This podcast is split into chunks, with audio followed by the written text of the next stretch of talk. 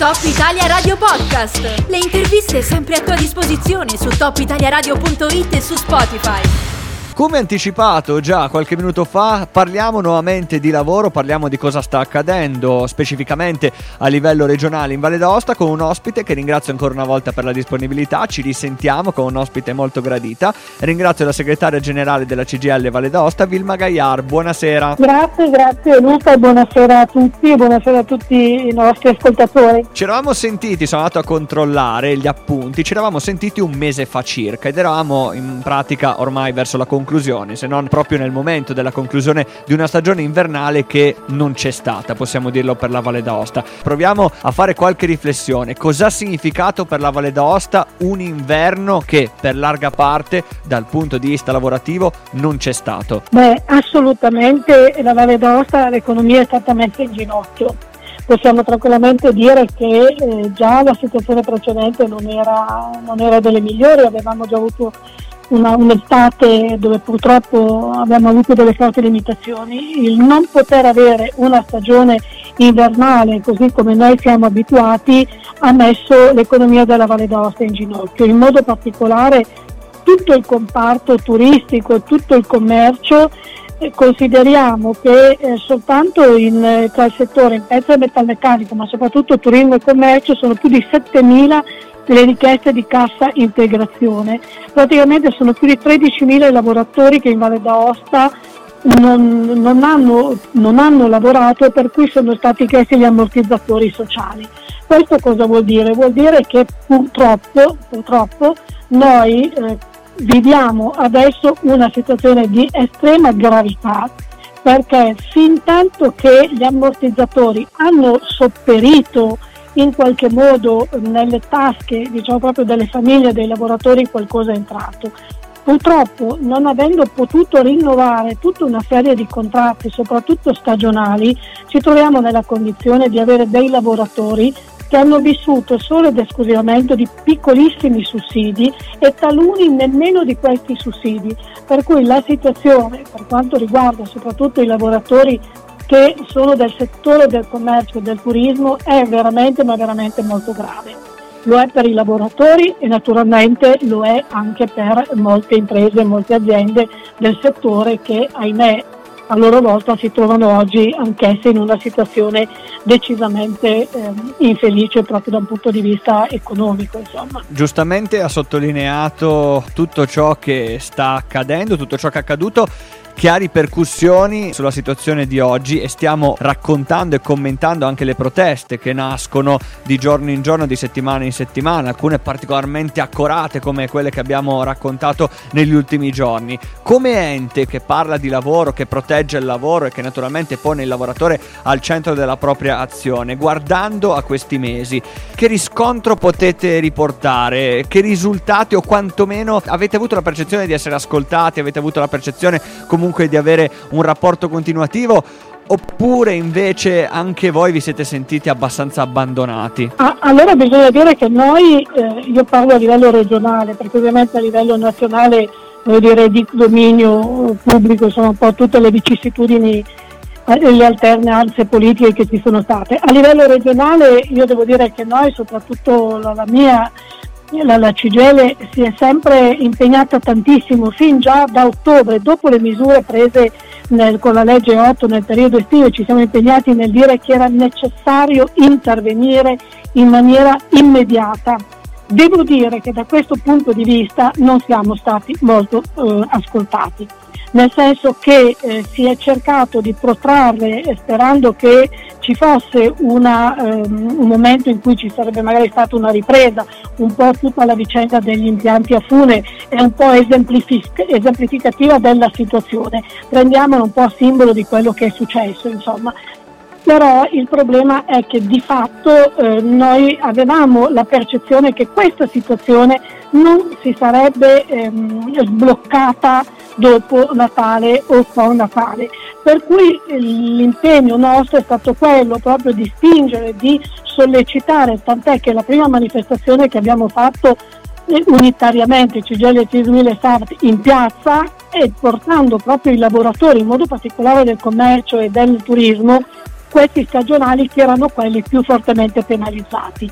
Poi è ovvio che questa situazione qui crea veramente una situazione di, di forte tensione perché in qualche modo non si ha la percezione che ci possa essere un momento di svolta. Cioè se fino alla fine dell'estate si pensava che ci sarebbe stato un momento di svolta, tutto l'inverno mh, si aspettava anche lì dopo Natale una volta, i primi mesi una volta, oggi siamo ad aprile e purtroppo la situazione ancora, come dire, si protrae ancora fino all'emergenza, fino alla fine di aprile, è ovvio che si ha veramente paura che questa situazione non, eh, dire, continui in maniera eh, non, ben, eh, non, ben, definita, con una fine non certa. Io credo che questa l'incertezza proprio del futuro genera ovviamente paura, timore di eh, non avere poi la possibilità di lavorare anche in futuro. Ecco, io credo che noi dobbiamo proprio cercare di eh, chiedere, ed è quello che noi chiediamo soprattutto in questa fase alla politica alle istituzioni, di procedere in maniera il più rapida possibile per quanto riguarda soprattutto la vaccinazione, perché quello è quello che ci consentirà di avere una ripresa.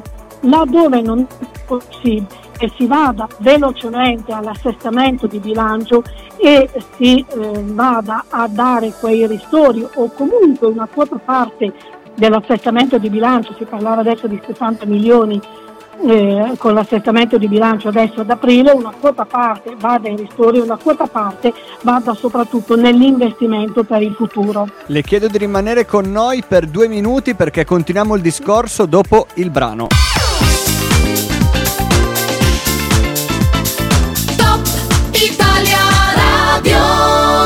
Siamo qui a confrontarci in questi minuti con la segretaria generale della CGL Valle d'Aosta, Vilma Gaillard. Stavamo tratteggiando tutto ciò che è capitato nei mesi scorsi con una stagione invernale che in pratica è stata saltata, è stata cancellata, con conseguenze veramente rilevanti per la Valle d'Aosta, conseguenze che si percepiscono ogni giorno. E naturalmente adesso stavamo anche provando a descrivere, lei stava provando a descrivere le categorie che in questo momento sono maggiormente coinvolti, che hanno maggiori paure.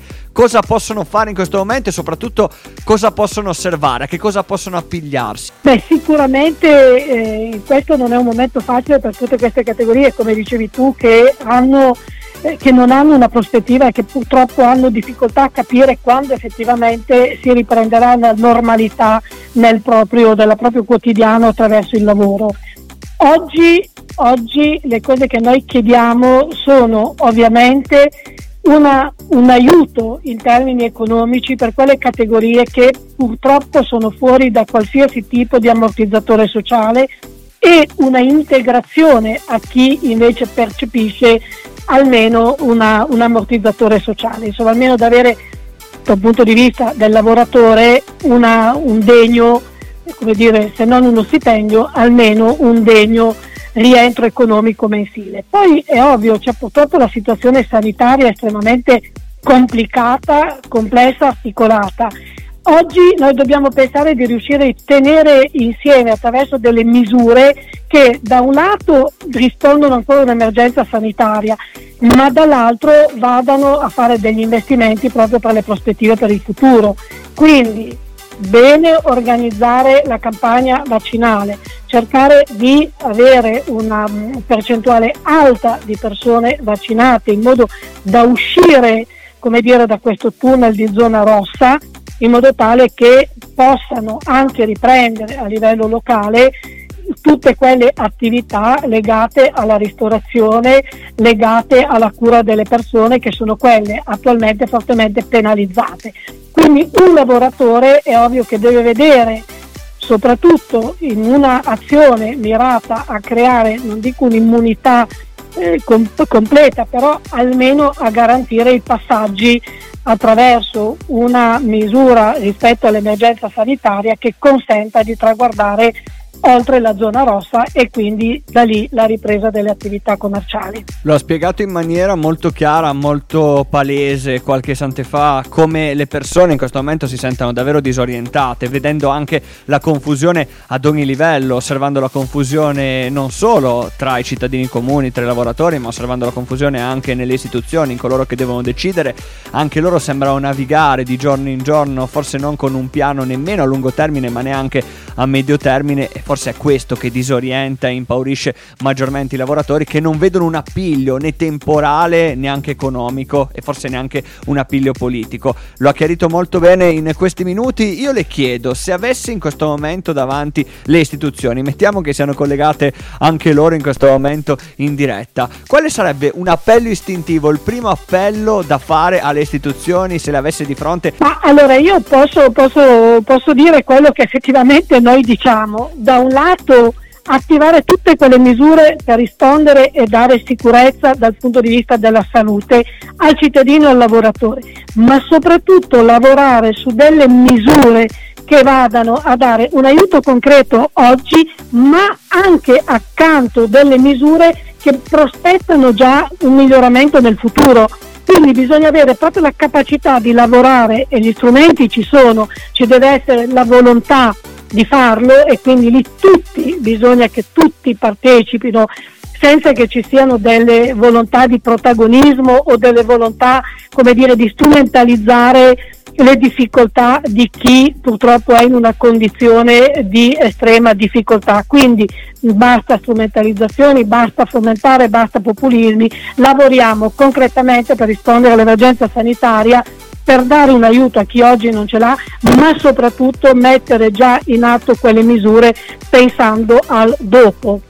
Queste secondo me sono le, le, tre cose che io vedo oggi nell'immediato. Io la ringrazio ancora una volta per la disponibilità, visto che ci sentiamo, ci confrontiamo periodicamente, circa una volta al mese, ogni mese e mezzo, le do appuntamento. A questo punto tra un mese, tra un mese e mezzo saremo alle porte dell'estate e speriamo di osservare un contesto, un'atmosfera leggermente diversa. Intanto la ringrazio ancora. Ecco, io grazie davvero anch'io e effettivamente io spero tra un mese che come dire almeno il numero di vaccini sarà sicuramente più alto e spero anch'io e confido che effettivamente la situazione poi evolva nel migliore dei modi per tutti noi. Grazie a tutti, grazie a tutti gli ascoltatori ancora e buonasera.